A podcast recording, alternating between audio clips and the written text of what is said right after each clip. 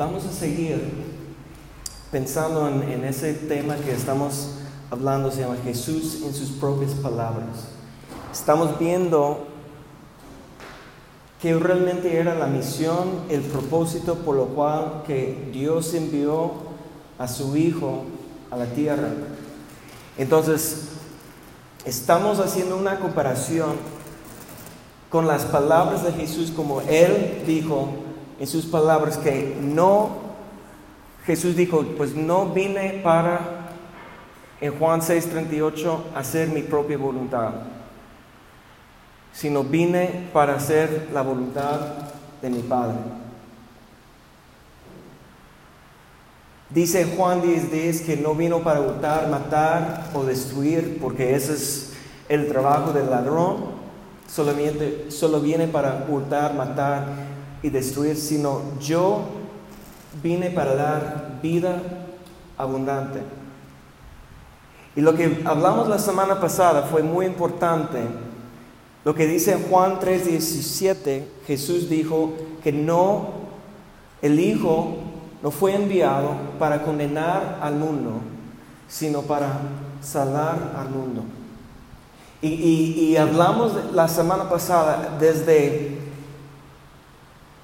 del amor de Dios, porque el verso anterior, Juan 3:16, dice que Dios amó tanto al mundo y algo que necesitamos entender es cuánto Dios nos ama. Porque Juan, recuerden cuando estudiamos el, primer, el, libro de 1 de Juan, Juan dijo, Juan dice en su carta a la iglesia que nosotros amamos a Él ¿por qué? Porque Él nos amó primero. Entonces, si nosotros, y, otra cosa que necesitamos recordar, que Juan también, a lo mejor podemos llamar a Juan el apóstol del amor, porque habló del amor, yo a lo mejor más que los, los demás apóstoles. Juan habló más del amor, como algunos llaman a, Pablo el apóstol de la gracia, porque él enseñó más sobre la, gracia que los demás. Juan habló tanto del amor. Y, nosotros necesitamos entender que el, fundamento de nuestra relación con Dios está basada en el amor de Dios. Si Dios no nos amó, enviando a su Hijo, no hay una manera que nosotros, que nadie puede alcanzar a Dios fuera de Jesús. Todos los que, que vivieran antes de Jesús tuvieran fe en la palabra de Dios y estaban esperando el sacrificio que hizo Jesús. Y cuando murió y resucitó Jesucristo por medio de la, del poder del Espíritu Santo en su vida. Eso fue la muestra del amor de Dios para nosotros.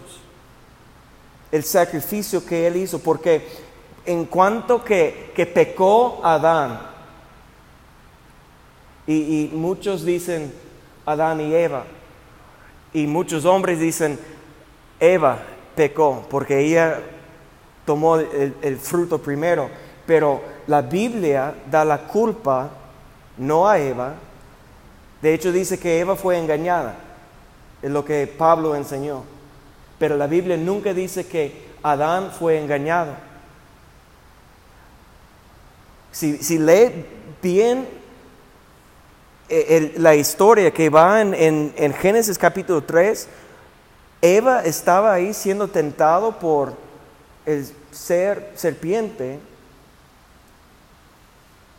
y tomó del fruto del árbol de, la conciencia de, bien y mal, conocimiento de bien y mal, y dice, y le dio a su marido.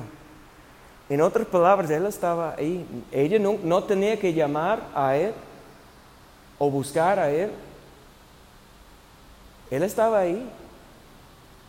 Y si, si, si piensas, ¿a quién habló Dios con, los, con el mandamiento que no debe comer del fruto del árbol de conocimiento de bien y mal? ¿Adán o Eva o Adán y Eva juntos? ¿A quién dio esa instrucción? Solamente a Adán. Antes que formó Eva. Entonces, Adán siendo la cabeza como Dios ha decidido, diseñó la estructura de la familia, él tuvo toda la responsabilidad para instruir, para enseñar y para guiar su esposa. Entonces la Biblia nunca da la culpa del pecado porque la naturaleza que tenemos nosotros, todos los seres humanos, se pasa del Padre al Hijo. Del Padre al Hijo. No de la Madre. Es por eso que Jesús nació sin pecado. ¿Quién era su padre? ¿José? No. Legalmente, aquí en la tierra, fue reconocido como padre, pero José no engendró a Jesús. ¿Quién engendró a Jesús en María? El Espíritu Santo. Entonces Jesús nació sin la genética caída. Es, es, la única manera que Dios pudo utilizar un ser humano. Porque prácticamente es lo que en Romanos capítulo 5, si quieren estudiarlo, en Romanos capítulo 5 se llama Adán, o Jesús, perdón, el postrero Adán. ¿Quién era el padre? ¿Quién engendró a Adán? También Dios. La Biblia dice que Dios formó su cuerpo después, primeramente creó su espíritu en su imagen y después formó su cuerpo y cuando sopló en el cuerpo formado es cuando nació depositó el espíritu de Adán. Entonces, ¿quién es el padre de Adán? Dios. Pero Adán no siguió la voz, desobedeció, pecó y el día que pecó, murió. No, pastor, la Biblia dice que vivió 939 años. No murió físicamente, sino fue separado de la presencia de Dios, murió espiritualmente. Entonces, cada ser humano después nació en pecado. Por causa, por culpa de Adán, sí, pero nosotros, la Biblia nos enseña claramente que cada uno de nosotros hemos decidido a pecar por nuestra propia voluntad. Y algo que necesitamos entender es que la paga del pecado es que merecemos existir una eternidad separada de Dios. Es lo que merecemos. La muerte es la separación de la presencia de Dios. Y lo que merecemos es nunca conocer a Dios, nunca entrar en su presencia. Pero yo creo con todo mi corazón que hoy en este día hemos entrado en la presencia de Dios. Hemos sentido su presencia manifestando en medio de nosotros y es algo que nosotros no merecemos. Es algo que por nuestras acciones, por nuestras obras, que no merecemos de sentir la presencia de Dios, de escuchar su voz, de recibir su palabra, pero Dios nos amó. en tal manera. Y es algo que debe mover nuestro interior. Nosotros debemos ser movidos por el conocimiento de cuánto Dios nos ama y cuánto Dios sacrificó para dar a nosotros la oportunidad de conocer a Él. Porque no es la voluntad de Dios, no es lo que Dios quiere destruir al mundo, condenar al mundo. Dios no quiere que ninguna perezca, sino que todos puedan arrepentir. Es la voluntad de Dios, es lo que Dios quiere. Ahora, sabemos que a través del sacrificio de Jesús, solamente Dios está ofreciendo a nosotros la oportunidad de creer. Pero si podemos entender que Dios amó tanto al mundo, ¿quién es el mundo? Ahora, vamos a hablar de eso, vamos adelante. ¿Quién es el mundo? Hemos visto la declaración de su misión Jesús en Lucas capítulo 4, 18, cuando dice que el Espíritu Santo está sobre mí, me ha ungido para dar buenas nuevas a los pobres, a sanar a los quebrantados de corazón, a librar los cautivos, sanar los ciegos, librar los oprimidos. Entonces, ¿quién es el mundo? Cualquier persona que ha nacido separado de Dios, Dios ama en una manera específicamente para decir que ama a ellos para ofrecer a ellos, a todo el mundo, una oportunidad de recibir la palabra de Dios. Ahora, no, nosotros no creemos en la salvación universal.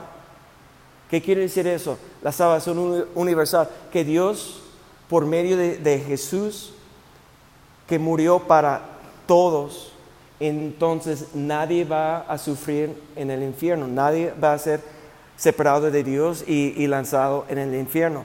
Y eso es una doctrina, una enseñanza que está ganando fama en nuestra generación hoy en día. Hay, pastores muy famosos que están enseñando eso, escribiendo libros sobre eso, que Dios no va a juzgar a nadie.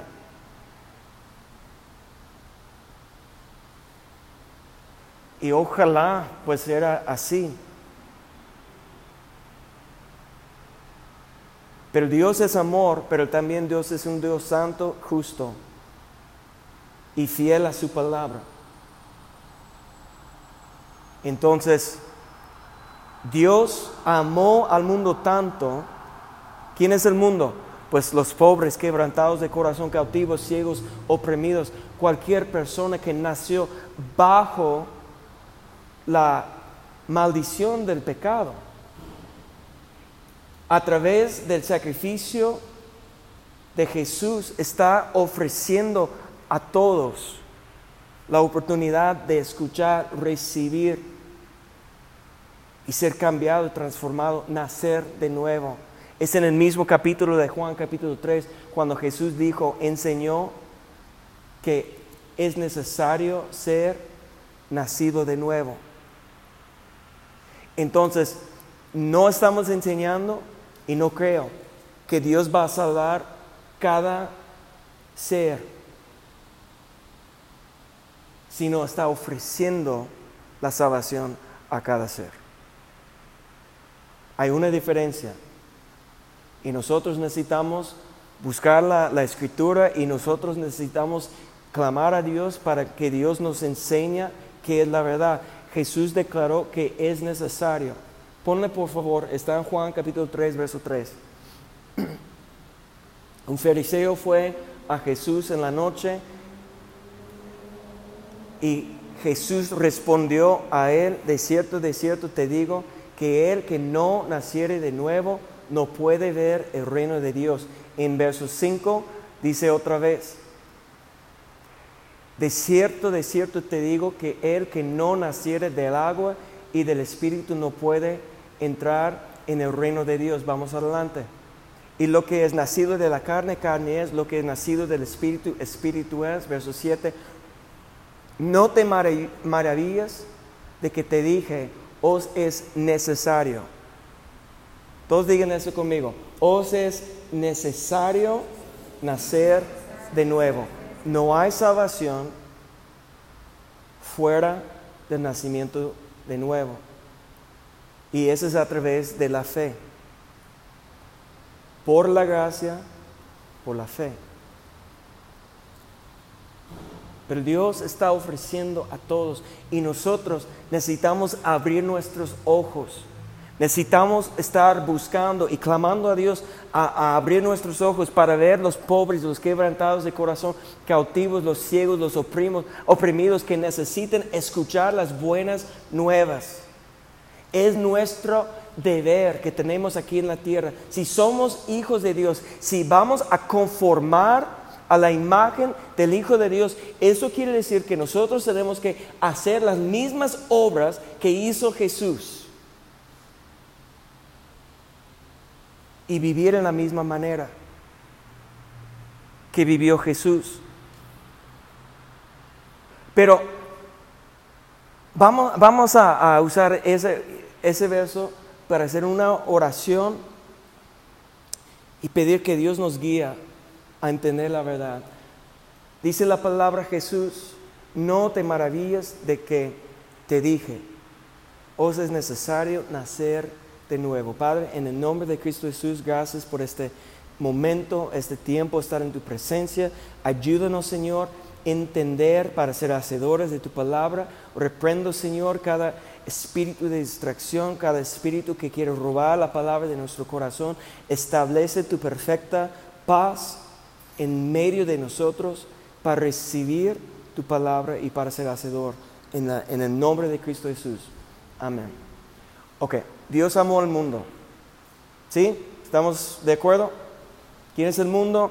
Pues todos, los pobres, quebrantados de corazón, cautivos, ciegos, oprimidos, cualquier persona separado de Dios, Dios está ofreciendo su salvación. Pero hay un verso que nosotros conocemos bien en 1 de Juan, capítulo 2, 15, Juan 3, 16, que dice, Dios amó tanto al mundo. Pero mire lo que dice 1 de Juan 2, 15, no amáis al mundo.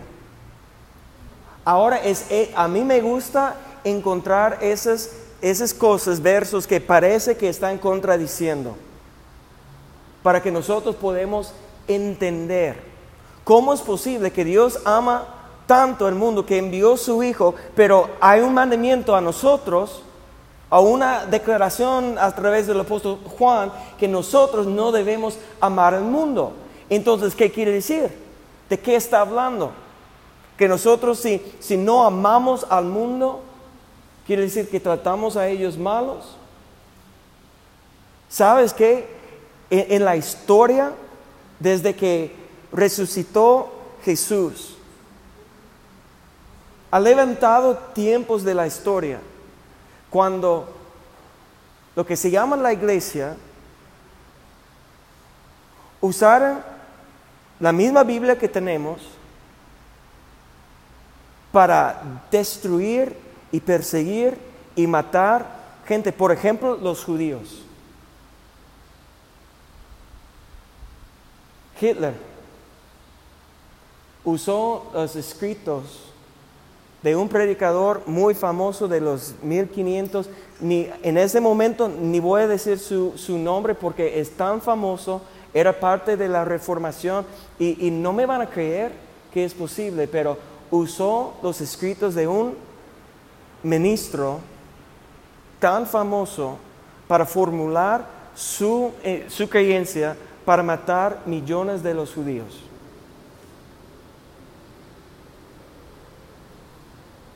Diciendo que mataran a nuestro Dios, entonces nosotros vamos a matar a ustedes.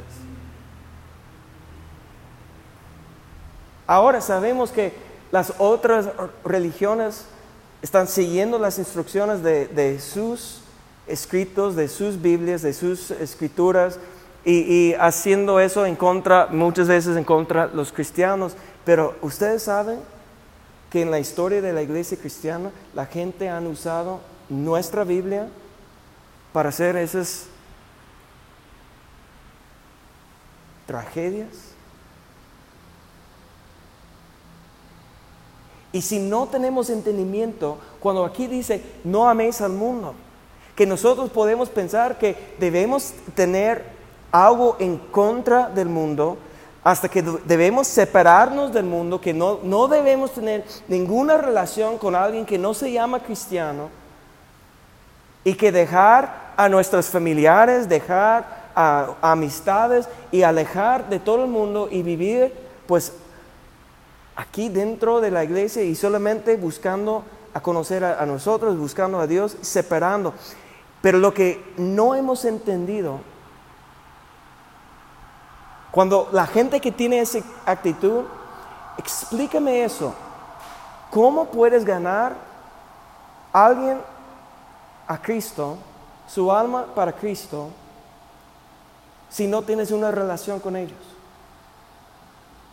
¿Cómo puedes evangelizar, evangelizar? ¿Cómo puedes compartir el Evangelio? ¿Cómo puedes hacer conocer a alguien a Cristo si vas a interpretar no ames al mundo como tienes que odiar al mundo, tienes que separarlo del mundo, que tienes que dejar todo el mundo.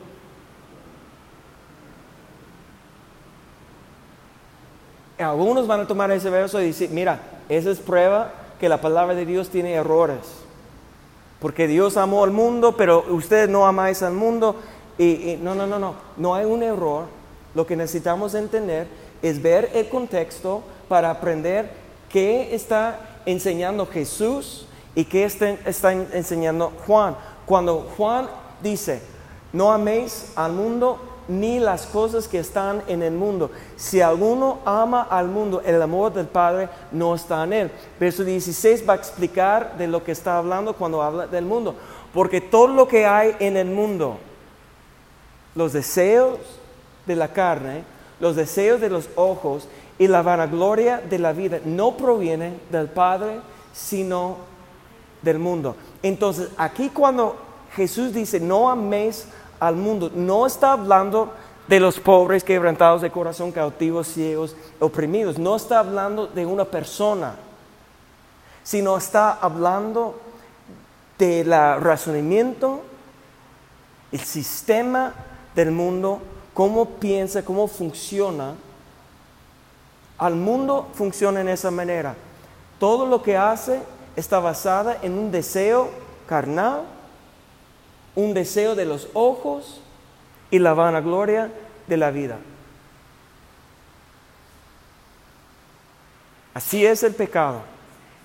No vamos a tomar tiempo, pero leen lo que, lo que el serpiente dijo a Eva en Génesis capítulo 3 y lo que ella vio del fruto. Nada más es una tarea si quieres. Pero vas a ver deseo de la carne, deseo de los ojos y vanagloria de la vida. Desde el pecado original, desde el principio. Ese es el sistema del mundo que nosotros, si queremos crecer, o mejor dicho, conformar a la imagen del Hijo, nosotros tenemos que dejar de ser como al mundo, dejar de amar el sistema del mundo. No améis al mundo. No está hablando de las personas, los pecadores, sino su razonamiento, su forma de vivir, su forma de pensar. Entonces, esa es la cosa con el, el mundo. Verso 17 dice, el mundo pasa y sus deseos. Entonces, prácticamente cuando es, es igual el mundo, cuando dice no amáis el mundo, el mundo igual los deseos. No está hablando de la gente, no está hablando de una persona, está hablando de los deseos, de la raíz del razonamiento, del sistema del mundo. ¿Estamos de acuerdo? El mundo pasa sus deseos, pero el que hace la voluntad permanece para siempre. Jesús no vino para hacer su propia voluntad, sino para hacer la voluntad del Padre. Y Juan está enseñando a nosotros, tenemos que conformar a la imagen del Hijo. Amén. Pero ¿quién es el mundo? Mira, mira, vamos a otro verso aquí, 1 Juan capítulo 15, um, ah, ah, capítulo 5, verso 19.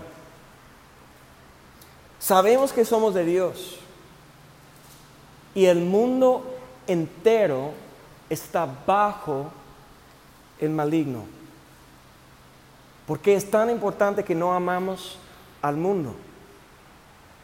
Porque toda la influencia del sistema de los deseos carnales, los deseos, deseos de los um, ojos y la vanagloria de esta vida, ¿quién está influenciando eso? El diablo, adversario, el tentador para nosotros. Y seguimos pensando y viviendo como éramos antes de conocer a Dios. ¿En dónde está la prueba? ¿Dónde está la evidencia que hemos creído, que tenemos fe? Porque la fe produce obediencia.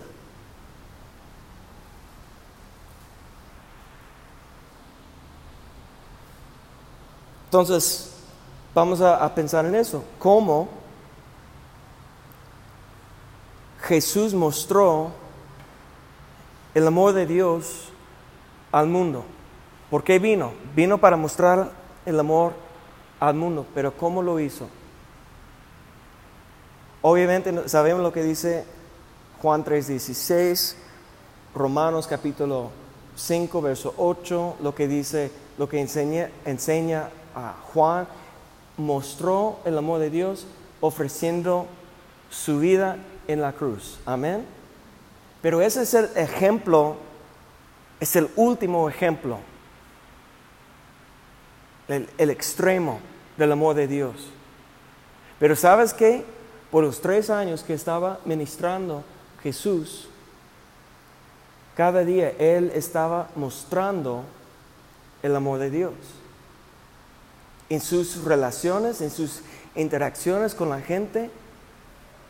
Recuerden que dijo Jesús que el Espíritu Santo está sobre mí para y, me ha ungido para qué? Para dar buenas nuevas a los pobres, para sanar los quebrantados, para librar los oprimidos, sanar los ciegos. Todo lo que hizo Jesús era una, una muestra de su amor. Pero aun cuando todo lo que hizo Jesús, sanando la gente, echando fuera demonios, librando a la gente, todo lo que hizo era bueno. Vamos a Mateo capítulo 11, porque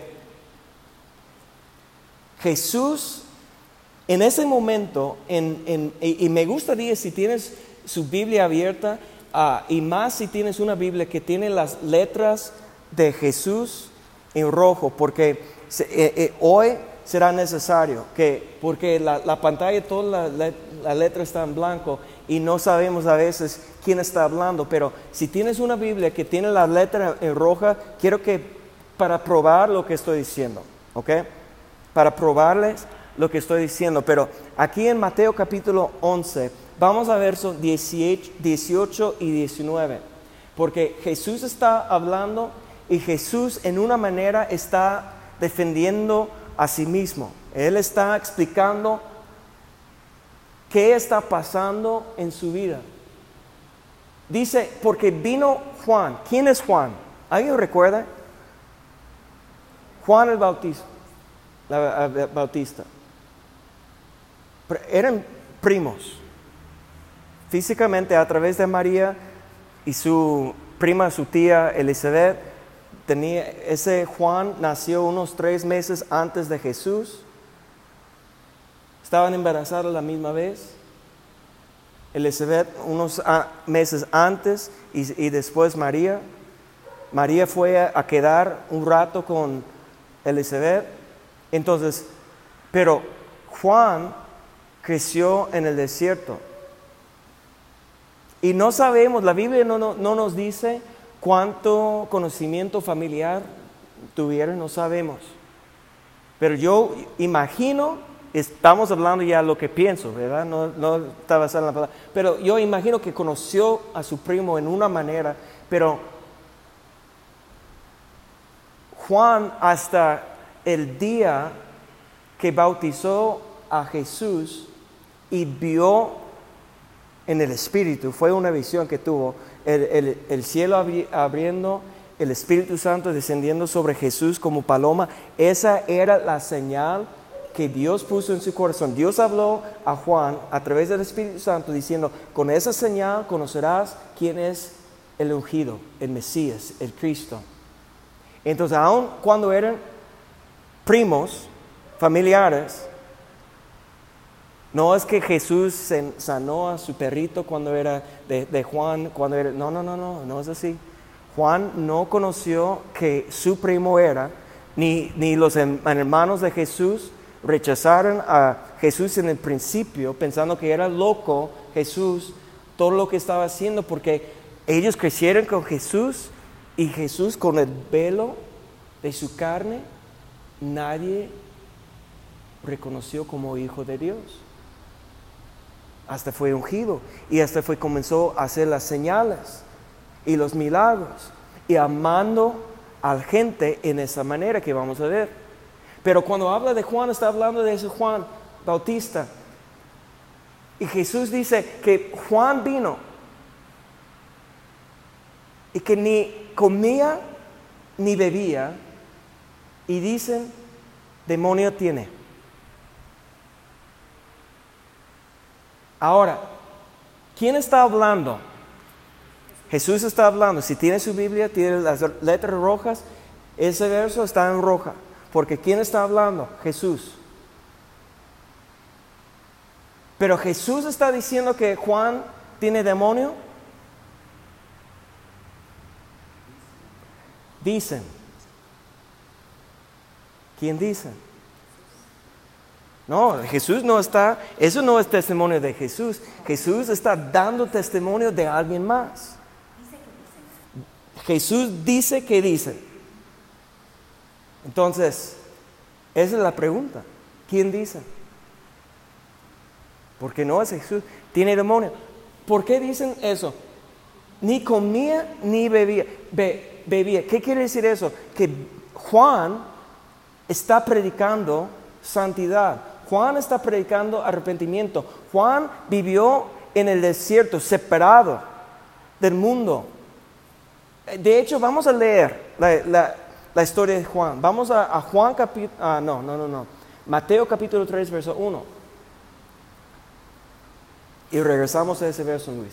En aquellos días vino Juan el Bautista predicando en el desierto de Judea, adelante, y diciendo, arrepentidos porque el reino de los cielos se ha acercado. Mira, mira, mira, mira, es el mismo mensaje que Jesús usó, la misma frase cuando comenzó su predicación, ¿sí o no? Su, su ministerio, ¿sí o no? Ok. Entonces, son ya la misma mente. Pero vamos a ver una diferencia. Adelante, verso 3. Y pues este es aquel de quien habló el profeta Isaías cuando dijo, voz del que clama en el desierto, preparar el camino del Señor, enderezar sus sendas. Y Juan estaba vestido de pelo de camello y tenía un cinto de cuero alrededor de sus lomos y su comida era langostas y miel silvestre. Mira aquí, él está viviendo en el desierto, separado del mundo, y cuando hablo del mundo, yo hablo de la, gente, viviendo solo. Sus vestidos no eran de moda. Él no estaba intentando impresionar a nadie. Su comida era pues del desierto. El langosta está hablando no del mar, sino esos um, insectos, animales grandes que hacen un ruido y él está, es lo que está comiendo eso, tiene mucha proteína. Dice, en el futuro todo el mundo va a comer animales así, pero yo espero que muero antes. Pero eso es lo que dicen. Y que tiene proteína hasta el día de hoy, ah, eso es extra, pero están haciendo um, barras de proteína de animales, así, insectos. Tienen una buena proteína. ¿Quién quiere? Yo lo busco, voy a Estados Unidos, lo busco para que puedan probar. Pero así era su comida. Y sabes que esas langostas son conforme, escúcheme bien, conforme la ley de Moisés. Entonces, él no estaba viviendo y comiendo como los fariseos o como los judíos. No fue a las fiestas y no estaba disfrutando la comida, sino él viviendo en el desierto prácticamente estaba ayunando, orando y buscando la voluntad de Dios, esperando el Mesías, esperando ser usado para ser la voz, clamando, levantando su voz. Es una manifestación profética. Pero nosotros, ahora, eh, una disculpa porque pienso que estoy tardando en eso, pero quiero desarrollar eso. Yo vengo de la iglesia de Dios, esa es la denominación que, que tengo mi licencia y mi papá, su iglesia es la, la, iglesia de Dios. Y la iglesia de Dios es una iglesia de santidad. Nació, es una de las primeras iglesias alrededor de 1900 que la gente fueron llenos del Espíritu Santo, bautizados en el Espíritu Santo y comenzaron a, hablar en lenguas en nuestras generaciones. Entonces, y, antes eran buscando a Dios a través de la santidad y por ellos la santidad era una separación del mundo. ¿Por qué? Porque la palabra santo o santificación y todo eso tiene que ver con con unos utensilios que eran separados con un propósito y fueron purificados, lavados, como en unos ritos para ser útil en el templo. ¿Ok? ¿Estamos? ¿Me expliqué bien? Ok. Entonces, esa es la idea atrás de la santificación, que hay una separación, apartados, lavados, purificados, útil con un propósito. Entonces, antes de 1900, la iglesia comenzó a buscar la santidad.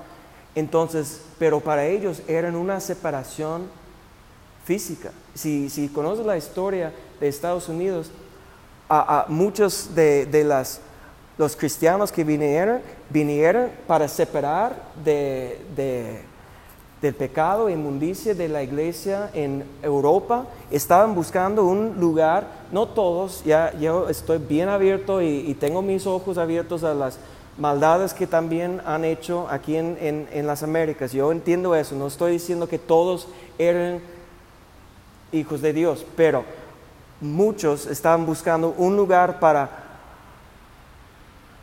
adorar a Dios en una manera de santificación y son los, alguien ayúdame, puritans, los puritanos. Estaban buscando separar a ellos, sus familias, del mundo para vivir en santidad. Pocos existen hoy en día que todavía no, no usen zippers y que no usen nada de máquinas que, que viven y con caballos y, y como, como si era todavía en 1800. En Estados Unidos hay, separado, de, la tecnología y de, del mundo, pues. Pero una pregunta, ¿por qué no están creciendo ellos? ¿Por qué casi han terminado ese, ese tipo? Porque no pueden multiplicar, porque no están ganando a nadie con esa separación. Ellos no están evangelizando. A lo mejor viviendo separado y puro en una manera, pero la iglesia de Dios me enseñaron a mi mamá, por ejemplo, que las mujeres no deben usar pantalones, es mi sobrina. Ella cuando era niña tampoco usaba pantalón. Su papá y mi hermana también le, hizo, mi hermana, que su pelo, no, no cortó su pelo, estaba muy largo. Pero mi, mira, mi abuela tenía supuestamente esa convicción de la santidad, que las mujeres no deben cortar su pelo, porque la Biblia dice en el Nuevo Testamento que el, pelo de la mujer es su gloria, algo así, ¿verdad? Entonces, entonces mis, mis tías, abuelas y mi abuela eran de, de moda, pero quisieran obedecer la enseñanza de la iglesia. Entonces, su pelo era hasta acá, pero lo pusieron en un uh, chongo así y usaron una, ¿cómo se dice? Um, como peluca, ¿sí? Para, para tener un estilo moderno sin cortar su pelo. Estoy hablando la verdad. Para no romper las reglas de la iglesia, porque era una regla de la iglesia de Dios en esa época. Estoy hablando de hace 60 años. Pero mi, tía abuela nunca cortó su pelo. Yo creo que mi abuela sí. Ah, de hecho, imagínate, mi, mi abuela era una estilista para mujeres. Ella cortando todos los días el pelo de las mujeres, pero ella no, porque ella era santa, pero ayudando a todos los demás ir al infierno. ¿no? es lo que prácticamente estaban enseñando. Es increíble cómo la gente piensa. Que ellos son santos. Yo no corto mi pelo, pero están un chongo bajo de, eso y yo puedo dar la imagen al mundo que soy como ellos, pero Dios sabe mi corazón porque tengo mi pelo aquí. Y, tristemente estoy hablando de mis generaciones, mis familias, familiares. Entonces ya ves que, que han dejado esas enseñanzas la iglesia de Dios. Porque entendieron que esa era una santidad externa y no interna. Pero Juan no estaba haciendo eso siendo hipócrita, era su convicción, era la instrucción de Dios, porque es el último profeta de la ley antigua. Juan. Entonces él estaba cumpliendo su propósito. Adelante, um, rápido. Salía a Jerusalén y toda Judea y toda la provincia de alrededor de Jordán y eran bautizados por él en el Jordán, confesando sus pecados. Al ver que muchos de los fariseos y de los saduceos vinieron a su bautismo, le decía, generación de víboras, ¿quién os enseñó a huir de la ira venidera? Haced pues frutos dignos de arrepentimiento y no penséis decir dentro de vosotros mismos, a Abraham tenemos por padre, porque yo os digo que Dios puede levantar hijos de Abraham aún de estas piedras. Y ya también el hacha está puesta a la raíz de los árboles, por tanto todo árbol que no da buen fruto es cortado, echado en el fuego. Yo a la verdad os bautizo en agua para arrepentimiento, pero el que viene tras de mí, cuyo casado yo no soy digno de llevar, es más poderoso que yo. Él os bautizará en el Espíritu y en fuego. Ahora, con ese mensaje ofendió los fariseos y saduceos. Ofendió la gente más religiosa, que estaban respondiendo a su mensaje, fueron a ser bautizados, pero él por el espíritu que estaba dentro de él, estaba hablando en contra de ellos, diciendo que no pienses que porque eres judío, hijo de Abraham, que serás salvo, sino tienes que arrepentir también. Y ellos en su corazón están diciendo, yo no tengo que arrepentir. Dios me escogió desde antes, por eso soy hijo de Abraham. Pero Jesús vino a enseñar que es necesario nacer de nuevo. No importa la sangre de Abraham está fluyendo a través de su cuerpo, es necesario ser nacido de nuevo, la fe, por la fe. Entonces, Juan está preparando el camino. ¿Y qué dijeron de él? Regresamos, 11, 18. Y dicen, demonio tiene.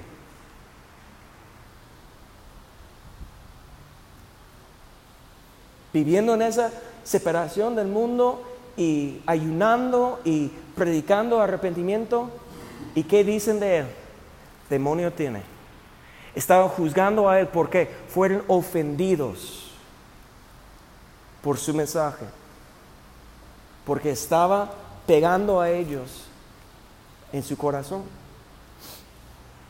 Y Jesús dice después, y vino el Hijo del Hombre que come y bebe, y dicen, he aquí un hombre comilón, bebedor de vino, amigo de publicanos y de pecadores. Pero la sabiduría es justificada por sus hijos. Aquí, ¿quién está hablando? Jesús. Aquí sale, de ese verso sale una frase que solamente aparece dos veces en el Evangelio. Y cada vez que, que, aparece en el Evangelio, Marcos, Mateo, Marcos, Lucas y Juan, solamente dos veces. Y dice igual en Marcos, en Mateo y en Lucas, igual. Lucas capítulo 7 y aquí en Mateo capítulo 11. Jesús está diciendo la misma cosa en, el mismo contexto, hablando de él y Juan. Y sale la frase, Jesús, amigo de los pecadores. ¿Cuántos han escuchado ese dicho? Ahora, han escuchado ese dicho dentro de la iglesia, no afuera, dentro de la iglesia. Hoy en día hay canciones que son escritos con esa frase. Hay una canción muy, muy famosa en Estados Unidos que Jesus, friend of sinners, Jesús, amigo de los pecadores. Y cantando, y dicen a los muchos pastores en sus enseñanzas, en sus predicaciones, que Jesús era amigo de los pecadores. Pero mira bien el verso. ¿Quién dice que Jesús es amigo de los pecadores? ¿Quién estaba diciendo que Jesús es comilón, bebedor de vino, amigo de publicanos y pecadores? ¿Quién está? Obviamente, si tiene su Biblia, la letra está roja. Entonces, ¿quién está hablando? Jesús está hablando. Pero ¿quién dice? Porque, mira, en error han tomado ese verso para decir que Jesús declaró que era amigo de pecadores. Hasta hoy en día usan ese verso para decir, mira, Jesús fue a las fiestas, Jesús estaba tomando y Jesús estaba con, pecadores y, um, prostitutas y publicanos que eran prácticamente ladrones de los impuestos, cobrando más como cartel cobrando cuotas a, su propia gente, los judíos. Por eso fueron odiados por, por el pueblo. Gente mala, de mala fama, vamos a decir eso. Y la gente en las iglesias han dicho que Jesús dice que es amigo de pecadores. Está rojo. Pero ¿qué dijo? Que dicen. Él está dando testimonio de sus acusaciones en contra de él. Él no está dando testimonio que, mire, ya, yo soy borracho y comilón y, y voy con... Porque ustedes saben que dicen que Jesús tenía hijos con María Magdalena después de la resurrección, pues ni, ni fue la resurrección, que, que, realmente no murió, sino solamente estaba lastimada y que llevaron a él y después que él ah, se casó con María Magdalena, que eh, él echó siete demonios y muchos piensan que era prostituta y todo eso. Hay una historia que han creado que mucha gente cree hoy. ¿Sí o no? Pues Jesús era amigo de pecadores.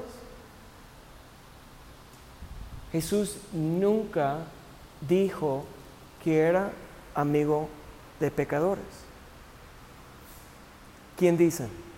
Sus enemigos, los fariseos, los seduceos, la gente que fueron ofendidos también por su enseñanza. De hecho, su testimonio, porque en ese momento Juan está en la cárcel. Lo que comenzó toda esa enseñanza en el principio de, de Mateo capítulo 11 es que Juan en la cárcel envió sus discípulos a Jesús para preguntar, ¿eres tú el Mesías o esperamos a alguien más? Entonces la pregunta es, ¿por qué Juan envió sus discípulos para preguntar eso? Algunos dicen porque él estaba ya deprimido y perdiendo la fe en la cárcel porque lo que pasó a él y está buscando a Jesús para confirmación. No sé, no sé, pero no, no pienso esa es la razón. Yo creo que fueron sus discípulos dudando. Entonces Juan envió los discípulos a Jesús a ver lo que dice. ¿Y cómo respondió Jesús? 11.3.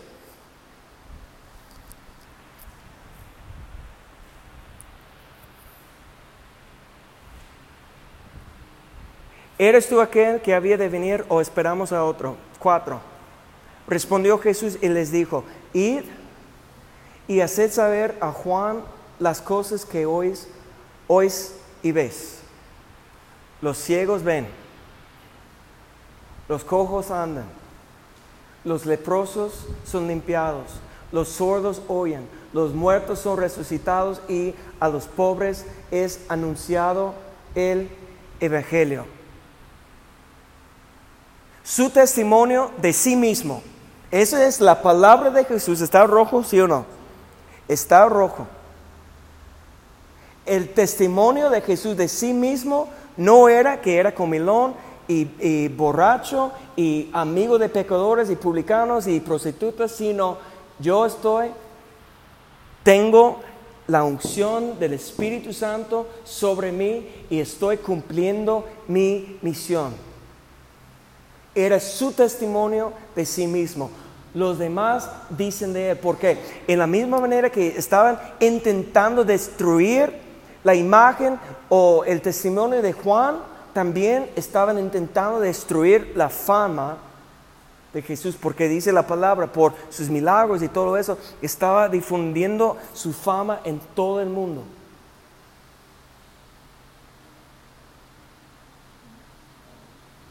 Era, escúcheme bien, una mentira, que era amigo de pecador. Ahora tengo que explicarte qué quiere decir amigo. Un amigo es alguien que tenemos algo en común, creemos lo mismo, tenemos las mismas cosas en común.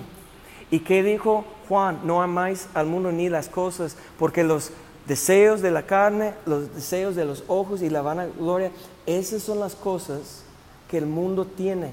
¿Y ustedes piensan que Jesús tenía eso en común con los pecadores y prostitutas y publicanos? No. ¿Cuál era el testimonio de Jesús? Miren lo que dice en Mateo capítulo 5, verso 17. Aquí vamos a añadir el siguiente verso. Mateo 5 dice, no penséis que he venido para abrogar o para destruir la ley o los profetas. No he venido para abrogar, sino para qué. Entonces, ¿cómo vivió Jesús? Cumpliendo la ley de Moisés. 613 mandamientos y Jesús cumplió todo. Nunca falló, nunca pecó. En otras palabras, no tenía nada en común con el sistema del mundo. El mundo no tenía ninguna influencia sobre él. No estaba afectando sus acciones, ni a sus pensamientos, ni a sus palabras, ni a sus obras. ¿Pero pasó tiempo con ellos? Sí. ¿Habló con ellos? Sí. ¿Permitió que ellos tocaran a Él? Sí. ¿Cenaron con ellos? Sí. ¿Fueron a la fiesta? Sí. ¿Cambió el agua a vino? Sí. Pero era comilón, no. Era borracho, no. Era amigo en cuestión de tener algo en común con los publicanos, los ladrones y ah, pecadores. No. No vino para destruir la ley. Si no vino, aquí va. Vino para cumplir.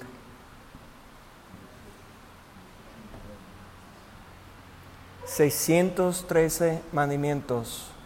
...es el único en la historia... ...que no pecó.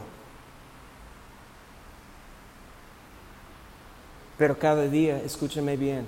Cada día mostró el amor de Dios a cada persona alrededor de él, aún los fariseos y saduceos. Cuando él estaba hablando en contra de ellos, de su pecado, de su arrogancia, de su altivez y soberbia, cuando él estaba profetizando en contra de su religiosidad y todo lo que hizo Jesús era por amor de Dios.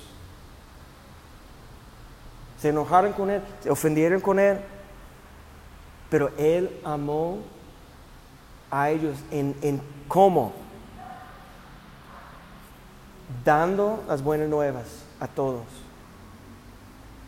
Y cada persona que tenía fe sanó a ellos, echó fuera demonios de ellos,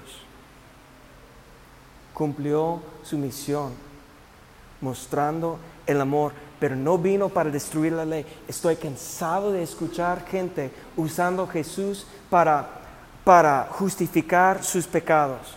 No, yo vivo bajo la gracia, no vivo, vivo bajo la ley. Pues Jesús cumplió y nosotros tenemos que conformar a su imagen. ¿Hemos pecado? Sí, pero seguimos, hermanos, ¿qué haremos? ¿Seguimos pecando para que la gracia abunde? En ninguna pero ¿por qué están hoy en día diciendo, usando Jesús? No, era amigo con prostitutas y, está bien, ¿sabes qué? Ojalá nosotros podemos ser um, una influencia sobre, sobre el mundo. Problema es que nosotros no conocemos a Dios ni su voluntad y tenemos la fuerza espiritual para ser una influencia, sino para ser la mayoría influencia, ¿cómo se dice? Influenciados. Siempre era mi deseo, como, como niño, joven, yo invitaba a todos mis amigos a la iglesia. Yo jugaba básquetbol y yo fui el primero para, para um, tener una canasta de, de, de básquetbol en mi, en mi área. Y fueron a mi casa todos los días entre mínimo 20 hasta 30 o más gente para jugar conmigo y todos con maldiciones y cosas. Yo tenía 10, 11 años y viviendo en esa casa, mis, papás, pastores de la iglesia de Dios, pues nunca escuché esas palabras, hasta, hasta ahora estoy jugando en, en ese ambiente y mis papás siempre permitieron eso y yo estaba ahí en medio, pero sabes qué, yo tenía algo en dentro, dentro de mí que yo no quise ser como ellos yo estaba invitando a ellos, porque los, miércoles, todos los miércoles, 30 jóvenes afuera de mi casa y a las seis y media, hijo, vamos a la iglesia. ¿A dónde vas? ¿No vas a quedar? No, pues voy a la iglesia. Todo, todo el mundo supieron dónde iba ir, que mi papá era pastor. Hasta que después de un rato, los, los que estaban conociéndome, está diciendo a los nuevos, oye, no digas eso es su papá es pastor, que no digan eso, que con las maldiciones y, cosas así. Nosotros no tenemos que permitir la influencia del mundo en nuestra vida. Nosotros debemos ser sal y ser la influencia en los demás. Cambiar a los demás. Pero si pensamos, no, Jesús era... Eh, ¿No has escuchado esa, esa frase, Jesus is my homeboy, homie, que, que bien chido Jesús, que porque él estaba con los prostitutas y, e, eso es una, una cosa tan común en Estados Unidos que las iglesias chidas están enseñando que Jesús era chido. Ashton Kutcher es un actor bien famoso que él, él hizo esas gorras que dice que Jesus is my homeboy, como homie, como así, como era bien chido Jesús. ¿Por qué? Porque dijo, era amigo de pecadores. ¿Jesús dijo eso? No, dicen de mí. Intentando destruir su testimonio. Pero Él no vino para destruir la, ley, sino Él vino para qué? Para cumplir. ¿Y qué pasa con nosotros si andamos como amigos del mundo? Y vamos a terminar con eso. Santiago 4:4. ¿Eso para mí?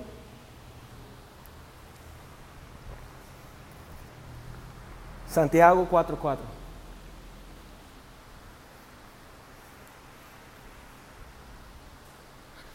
O almas adúlteras, ¿no sabéis que la amistad del mundo es enemistad contra Dios?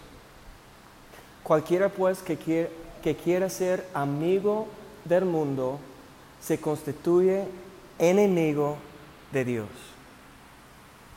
No está diciendo que nosotros debemos odiar, ni separar, ni condenar, ni juzgar al mundo, la gente, sino que debemos hacer? Dar buenas nuevas, sanar los quebrantados de corazón, traer libertad, ser sal, ser una influencia sobre su vida, conformar a la imagen del Hijo de, de Dios. Nosotros podemos amar al mundo en cuestión de las personas sin amar el mundo en cuestión del sistema, razonamiento, pensamientos, deseos carnales de los ojos y vanagloria de la vida. Ser amigo con el mundo es vivir como ellos, pensar como ellos, hablar como ellos, andar como ellos. Jesús nunca hizo eso. Jesús tuvo por costumbre, recuerden, ir a la sinagoga. Tuvo por costumbre orar. Fue al desierto para ayunar. Tenía la unción del Espíritu Santo. Esa es la imagen de Cristo. Amén. Dale una ofrenda de palmas al Señor.